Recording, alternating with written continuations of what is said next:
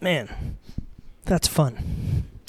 It's fun to worship together and thrilled that you're here. If you are a guest, we just uh, want to welcome you again and glad that you're here. We know there's new people every single week when we gather, and we're just thrilled that you're here and given investing of your time and kind of on a spiritual journey. And we pray that this would be a place where you could kind of put down some spiritual roots and begin to investigate who we rally around, and that's Jesus and we want to follow him well. And so you're kind of jumping into the middle of a series, but we'll kind of catch you up on a little bit. In fact, if you are a guest, um, what I'm going to do next, like we never do, except like last week we did it, uh, but like, so like we've never done it before that. And so it's like not weird or anything, but I'm actually, we challenged ourselves to memorize a Bible verse. What? Yeah, I know. Uh, so we challenged ourselves to do that, and it was James 1:19. Is this ringing a bell for anyone? Just kind of raise your hand. You're like, oh yeah, I remember us talking about that. Because like sometimes when the preacher says, hey, we should memorize that together, everyone's like, yeah, that'd be a great idea. And then we go to like dinner and we're like, what was that? I don't remember. So like James 119, we challenged one another to, to kind of memorize that two weeks ago. So you're going into two weeks. I'm so proud of you. I know you could do this. Anybody bold enough to be like, you don't have to stand up. You just kind of raise your hand and shout out like, I think I got this, okay? And, and there's a chance that there may be a reward in this. I, I, don't know. I'm just throwing it out there. So anyone bold enough to like just you, you only have to stand. Okay, right there. All right. I, I see that crazy hands waving. Got it. Okay.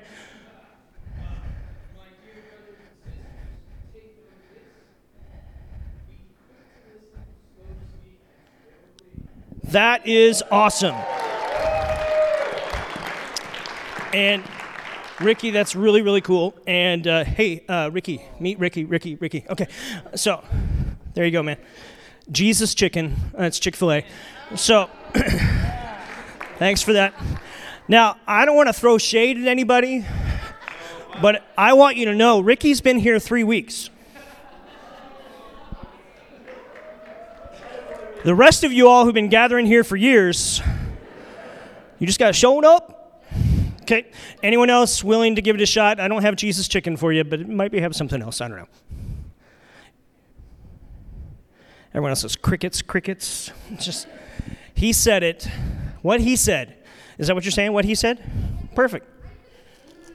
Do it. Do it. Yep, James was right. Yep, yep.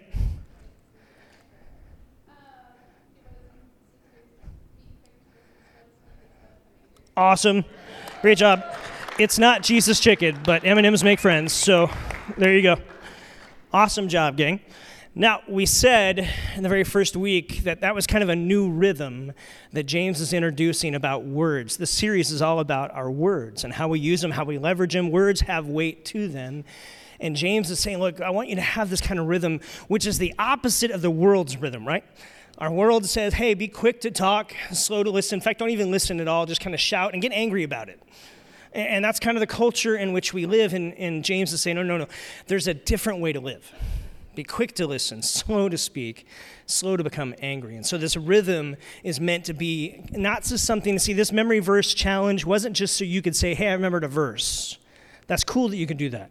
But here's what I pray for you. Here's what we wish and want for you that you would internalize this rhythm, that it would mark the way you live. And here's what I'm going to tell you I guarantee this will happen. Your relationships will be better. Your relationships with your kids will be better. Kids, your relationship with your parents is going to be better. Your relationship with your wife, your spouse is going to be better. Your relationships at work are going to be better when you live with this kind of rhythm. And then last week we looked at James kind of carried on. He had this section in James chapter 3 where he talked about, look, uh, trying to tame the tongue is impossible. And he kind of unpacked some examples and he kind of said, look, it's impossible to do. Remember James chapter 3, verse 2, it said this We all stumble in many ways. Anyone who is never at fault in what they say is perfect. So, how many of you have stumbled in what you've said before? Yeah, 15 of you. Okay. So, like, how many of you have stumbled in what you've said? Okay, I know this hand works. I know you have hands. Okay, we've all stumbled, right? Because ain't nobody here perfect. Ain't no one here perfect. You're able to keep your whole body in check if you never stumble, but we do. And that's kind of what James is saying is look, this tongue that we have, these words that we speak, this tongue is such a small part of us. And yet it has such this vast and big influence around us. And you may not be able to tame it. There may be an unpredictable factor in your words the whole bit of your life, from your first word to your last. But you can begin to guard it. And that was the takeaway. You cannot tame, uh, the, your mouth cannot be tamed, but it can only be guarded. And we're meant to kind of put a guard over our words, kind of have a, a warden over your words to say, look, I, I want only what's best to get out. And so that's actually what the Apostle Paul is going to pick up on and kind of hint into and talk to us about tonight. So if you have your Bibles, you can go to Ephesians chapter 4. You can open up the app, go down to sermon notes, and follow along there. The Apostle Paul is writing to the church in Ephesus, and he's writing about faith. Now, what's fascinating, especially if you're kind of new, maybe someone invited you and they said they promised you dinner. I hope they take you to a really good dinner. And I'm so glad that you're here, and I'm glad that you're investigating spiritual things. And we, we cheer for that of people. We want to, we want to celebrate that all the time. And maybe you don't know much about the Apostle Paul. So, can I just remind us real quick that, like, that wasn't his original name?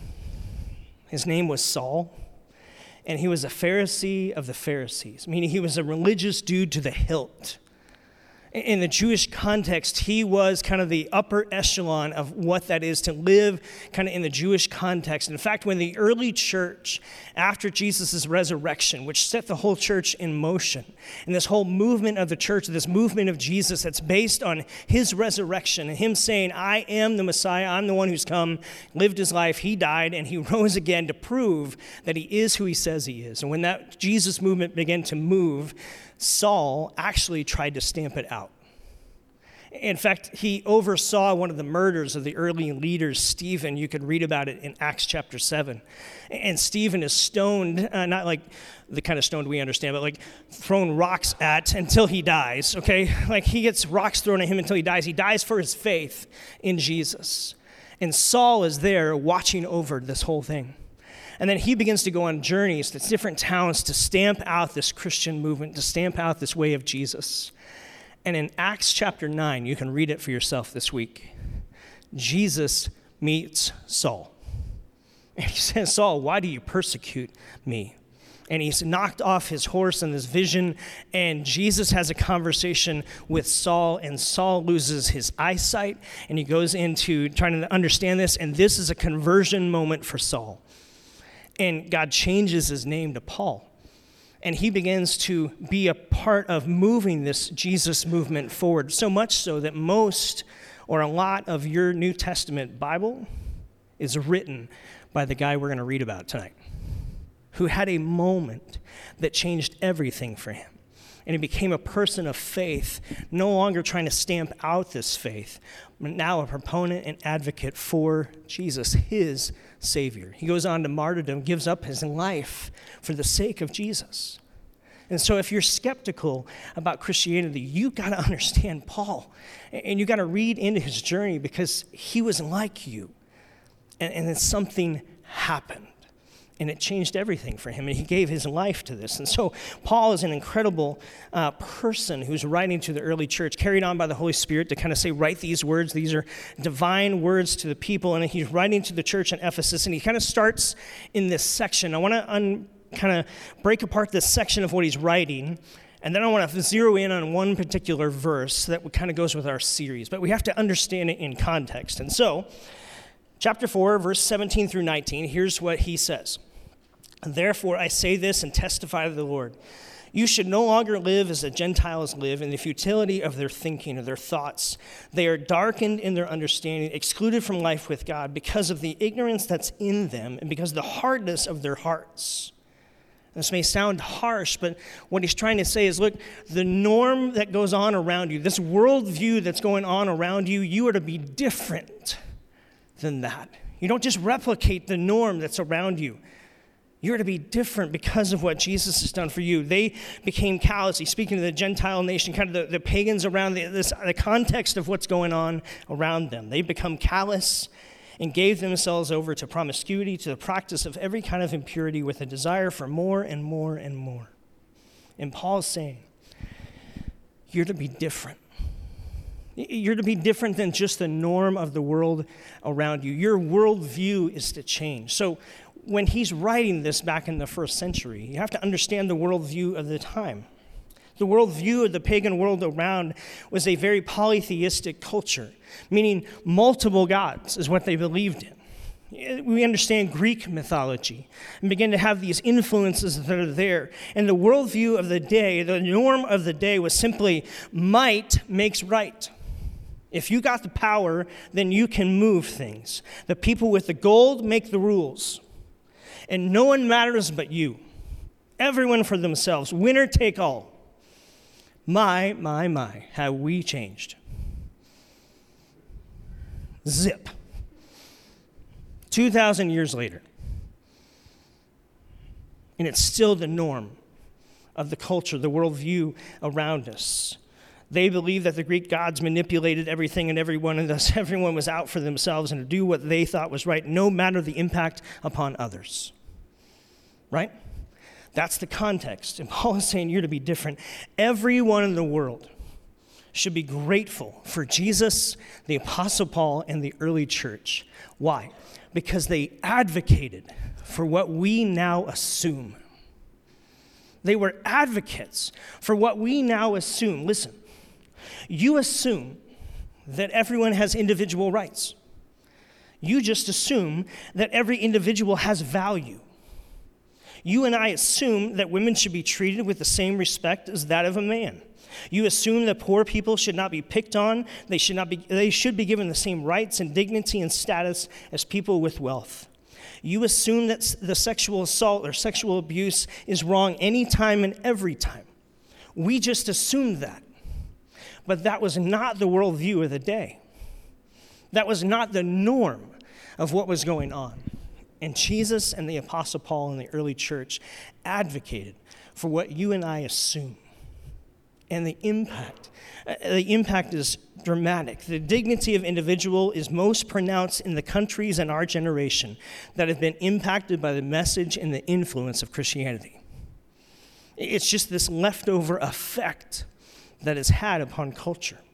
The teaching and influence that men and women and children are made in the image of God, and we therefore have intrinsic value because God says so.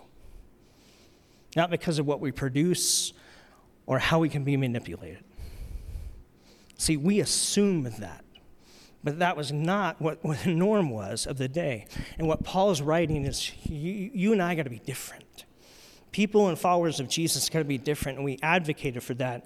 And he begins to point to this. And then he goes on and he begins to say, look, this is how it's to begin to impact, and it all stems from faith in Jesus. Here's what he says chapter 4, verse 22.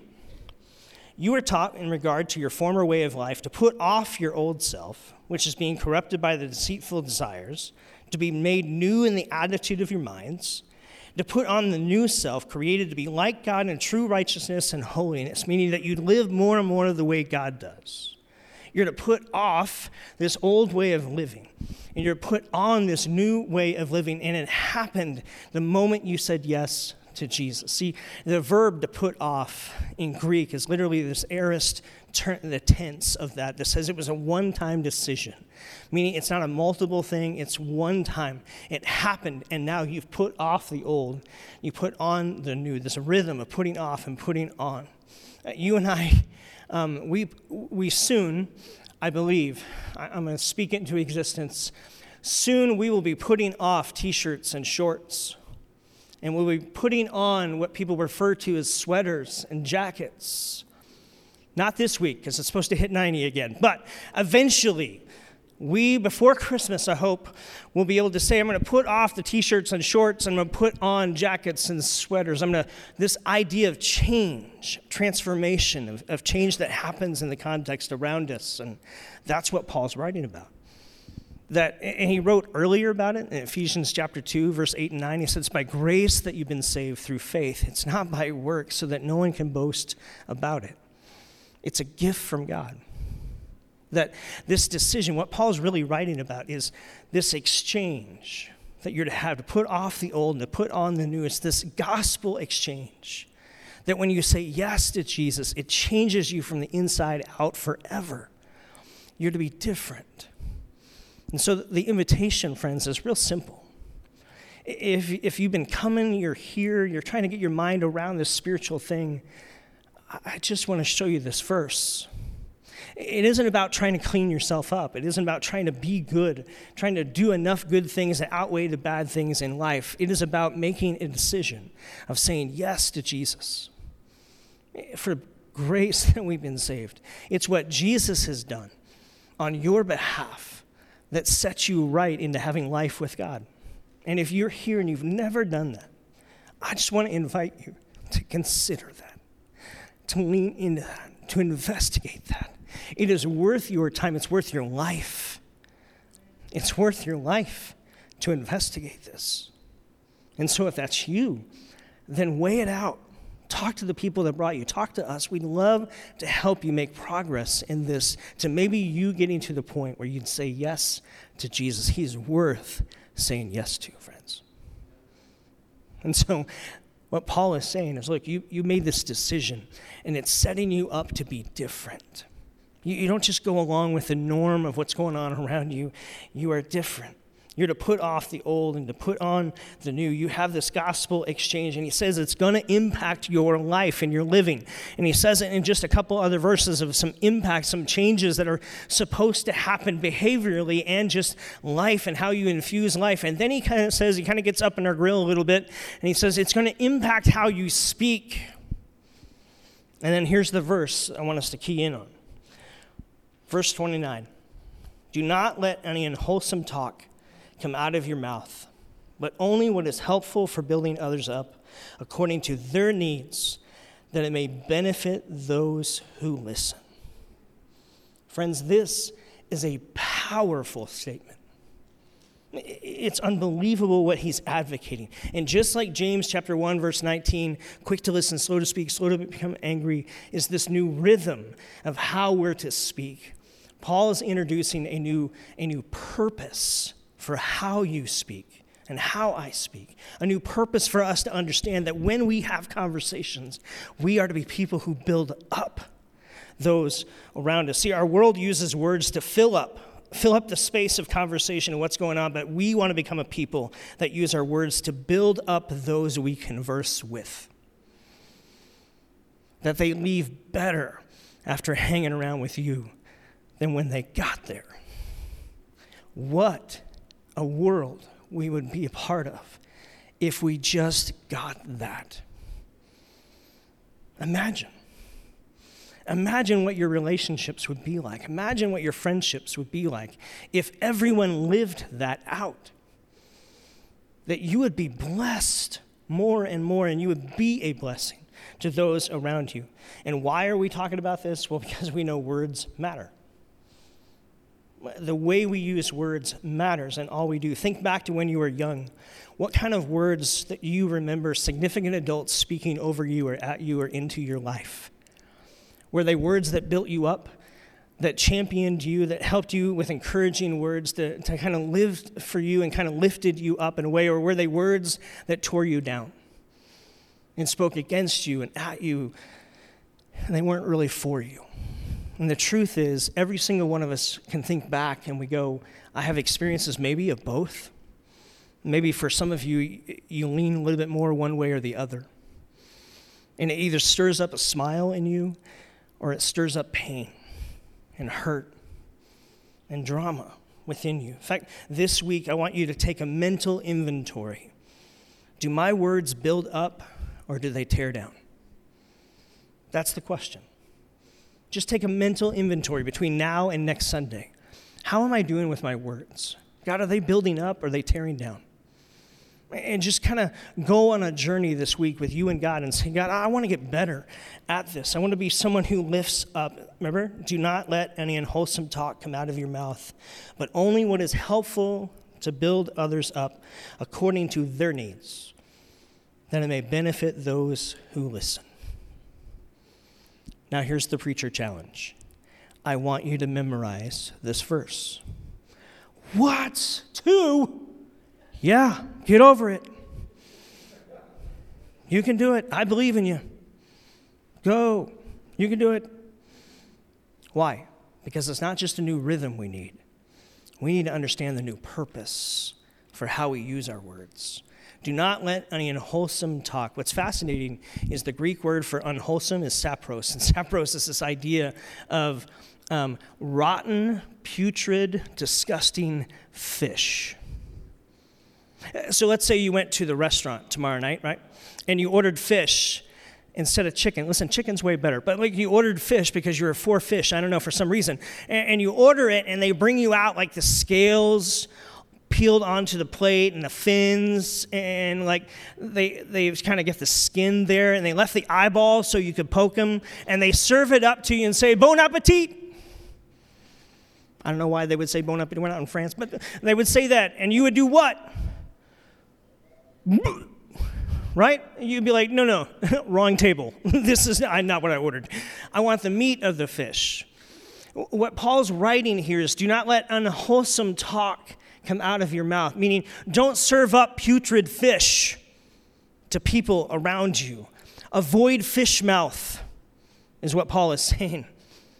You want to serve up something that's good and helpful. You want to serve up something that's nice. You don't want to serve up putrid fish, rotten fish to people. You want to help them. This all fits together with guard my mouth. James chapter 3.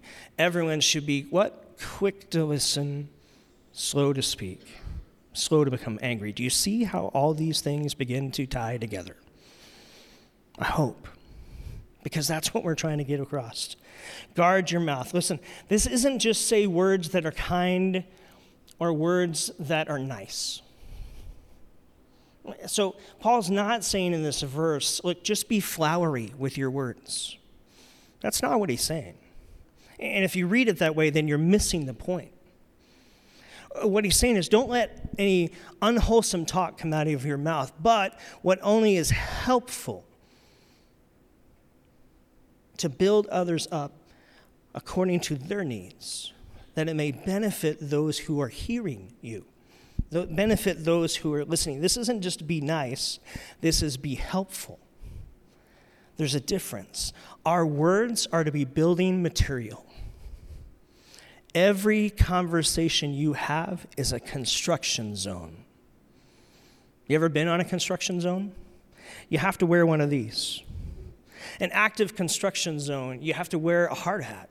And it's weird at first, like walking like I'm in a dirt lot, I don't have to wear it. They're like, safety first. In fact, they say that on their helmet, safety first. And so they say this idea of, okay, you got to put on this hard hat, you got to understand. I want you to think about this reality. If you just get this tonight, get it. Every conversation you have, you're on a construction zone. Every conversation you have with your kids, with your friends, with your coworkers, with the people around you that you cross on the street, the people at the convenience store, the people in the restaurant, every conversation you have is a construction zone. And your words are to be building material that you would speak what is helpful, that you would build up this person in front of you to become aware of the one who wants to build something great in their life and through their life, that you would build this person up to be more and more what God is developing and calling them to be, that you would build this person up that they might be able to move forward and grow in life, that you would build up and be helpful. That could be words of love, that could be words of encouragement. Listen, that could be words of challenge. Sometimes we have to say things the way we need to say it. How we say it is different, but we need to, what needs to be said needs to be said. And it could be words of challenge. So it's not just be flowery, be nice, be kind. I love Ben's bells, I'm all for it, and I like the be kind thing all around our city, but this isn't just that. This is be helpful, which means you have to know the person you're conversing with. Or you have to listen to learn. Why? Be quick to listen, slow to speak, slow to become angry. Why? I'm listening to learn so that when we further converse, I am helpful. I'm not just nice and I'm not just kind. See, if I showed up at a Habitat for Humanity and you came with me and we're building a house, you're all familiar with that. Uh, Jimmy Carter, oh my gosh, he's still going. It's amazing. Uh, and so, like, he's building homes, and we, we show up on a work site, and all the walls are built for the house, but there's no roof. Anyone agree that roof is important for a house, right? Okay, and we show up and we're there to help. And what we do for the next eight to 10 hours in volunteering is build additional walls. Hello. Thanks, thanks for doing that. But like, we really could have used a roof. That's what we were needing. Um, I'm glad that you built more walls, and maybe we can use that in a future, future site. But like, we really wanted a roof. That would have been helpful. Think about it. When you show up in every conversation and you treat it as a construction zone, what you're looking for is to be helpful, not just nice, not just kind, not just active doing things. What you want to be is helpful. That's what Paul's saying. Be helpful with your words. Let your words build in and build up the person around you, which means you have to pay attention. It means you have to invest your time and your focus. Listen, I know this is hard. You are probably like me, that sometimes when you're caught up in a conversation, your mind is elsewhere.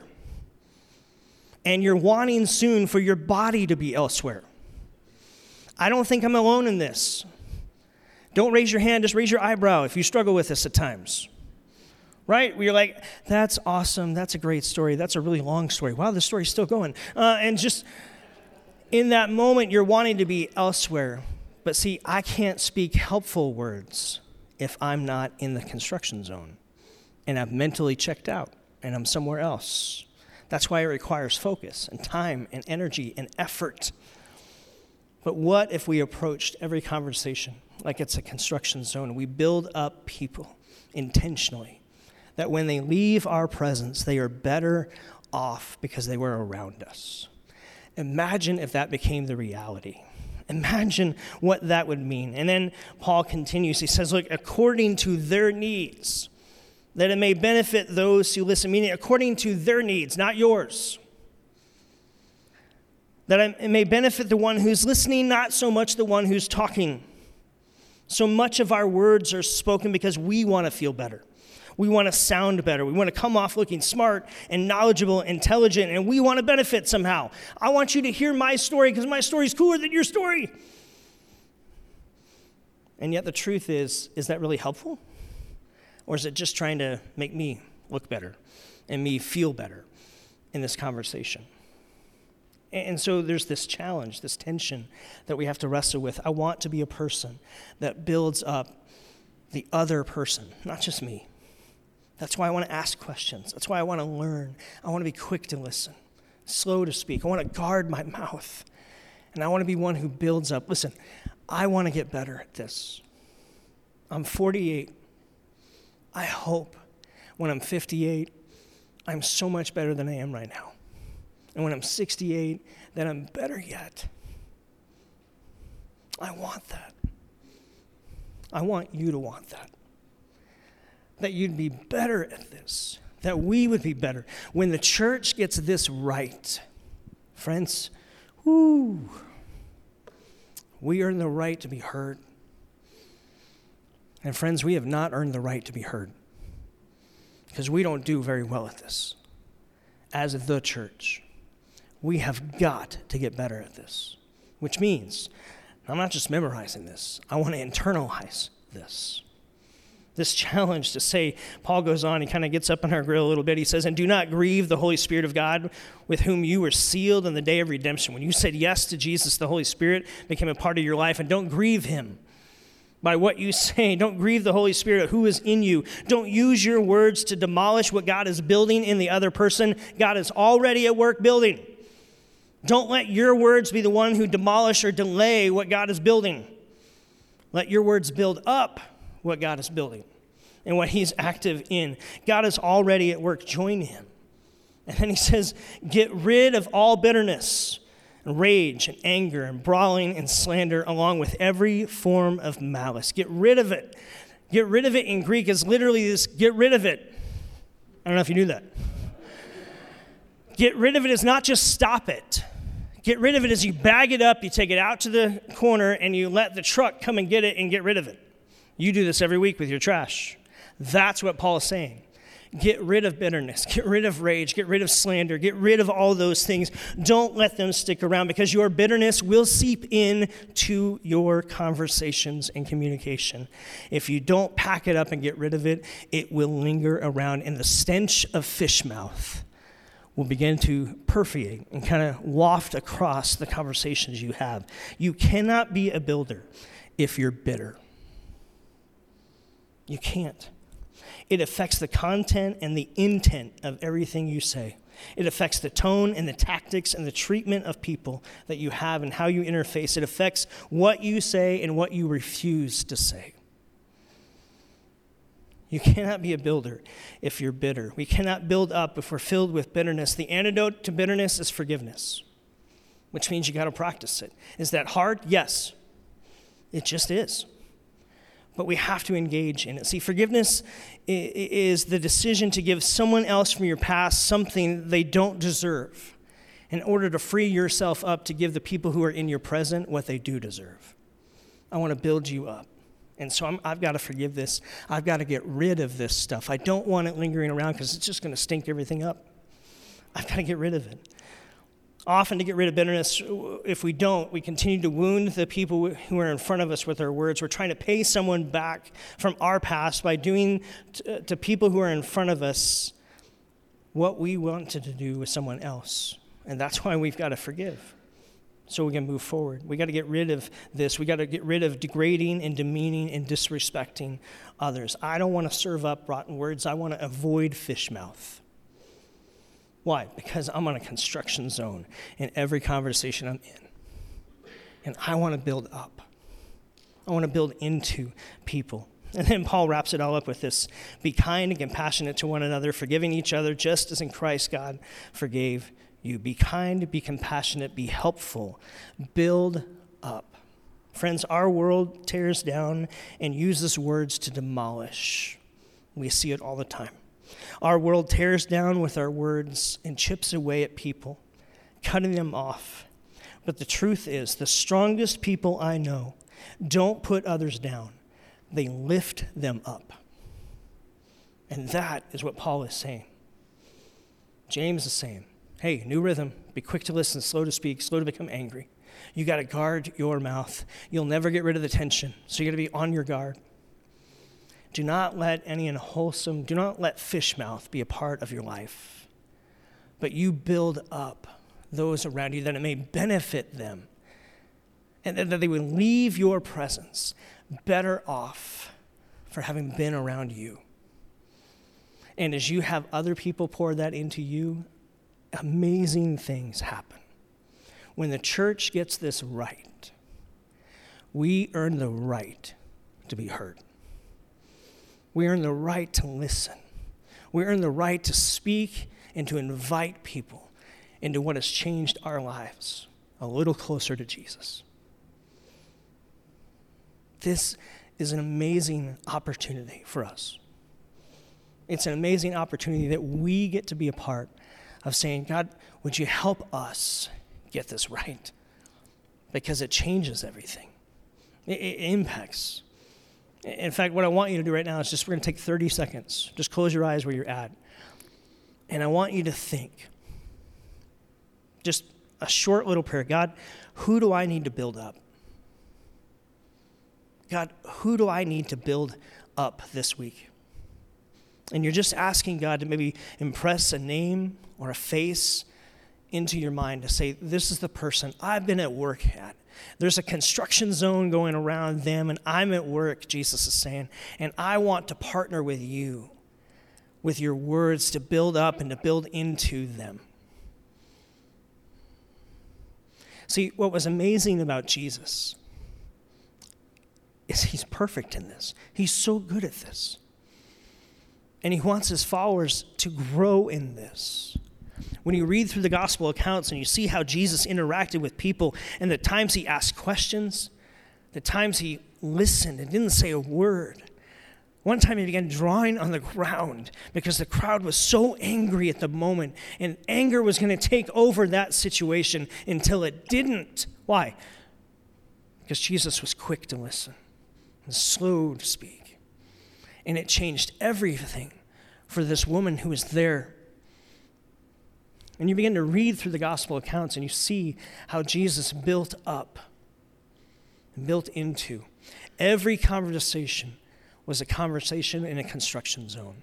And sometimes it was challenging, sometimes it was inviting, and sometimes it was encouraging, sometimes it was loving, and sometimes it was just a whisper. So, God, would you help us to be unleashed this week to the person that you put on our mind and in our heart? Would you help us to build up in our conversations, that, that this verse would become more and more internalized to us, that we do not let any unwholesome talk come out of our mouth. We're guarding our tongue, but only what is helpful for building others up according to their needs, that it may benefit those who listen. Jesus, as we pause to take communion, to remember your life and your death and your resurrection, that you paved a way for us to partner with your Holy Spirit given to us. That it's not us just trying to do better at this and us trying really, really hard. It's us leaning in dependence upon you.